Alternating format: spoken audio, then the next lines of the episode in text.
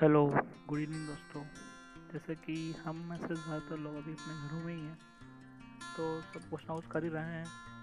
जैसे कोई अपना वर्क फ्रॉम होम कर रहा है, कोई टीवी पर नेटफ्लिक्स देख रहा है, और कोई अपनी जो हॉबीज़ कभी अधूरी रह गई हो, वो पूरा करना चाह रहा है। तो मेरी भी बहुत ही पहले से इच्छा थी कि एक पॉडकास्ट रिकॉर्ड करूँ। तो जो आज शुरू करता हूँ, ज़्यादातर लोग जो मुझे सुन पा रहे हैं, वो तो मुझे जानते ही हैं। पर फिर भी एक इंट्रोडक्शन देना अच्छा ही रहता है। तो मेरा नाम हिमांशु बहतेरा पैसे में बैंकर हूँ और पैदाइश जो कि अपन परवरिश बोलते हैं, वो मैं, वो मेरी इंदौर है। मध्य प्रदेश का एक बड़ा ही सुंदर शहर है और आज का शीर्षक है कि यहाँ कुछ भी हो सकता है।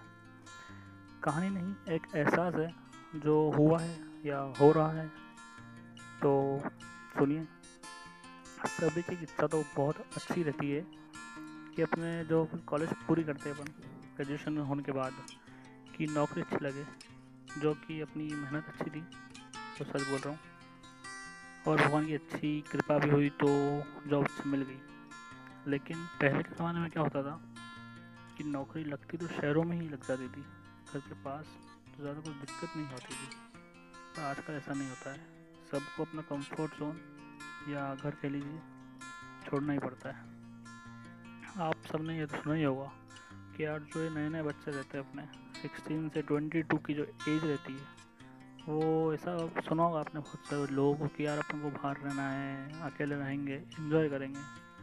पर मानो ये मेरी बात, पर जब हम अकेले रहते हैं ना, सारा जोश उतर जाता है।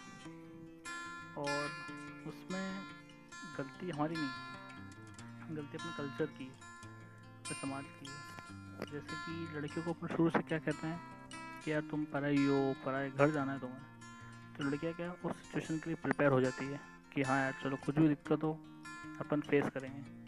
वहीं दूसरी तरफ़ क्या लड़के होते हैं, माँ के लाडले होते हैं और एक तरह से राजा ही रहते हैं वो।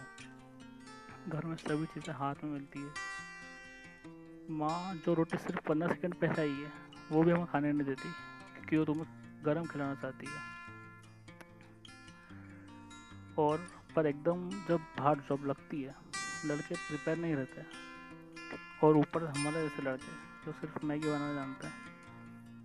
और तो बहुत दिक्कत आती है। फिर अचानक से, सारे शहर लॉकडाउन होता है, और जो खाने बनाने वाली आंटी है, उनका भी ऑब्वियस सी बात है, आना भी बंद हो जाता है, तब पता चलता है। जो हमारे हाथ से जली जो जली रोटी बनती है, ठंडी रोटी बनती है, और कुछ भी शेप वाली रोटी, उसका भी अलग ही स्वाद है। अपना घर कब मायका बन जाता है, आपको पता ही नहीं लगता।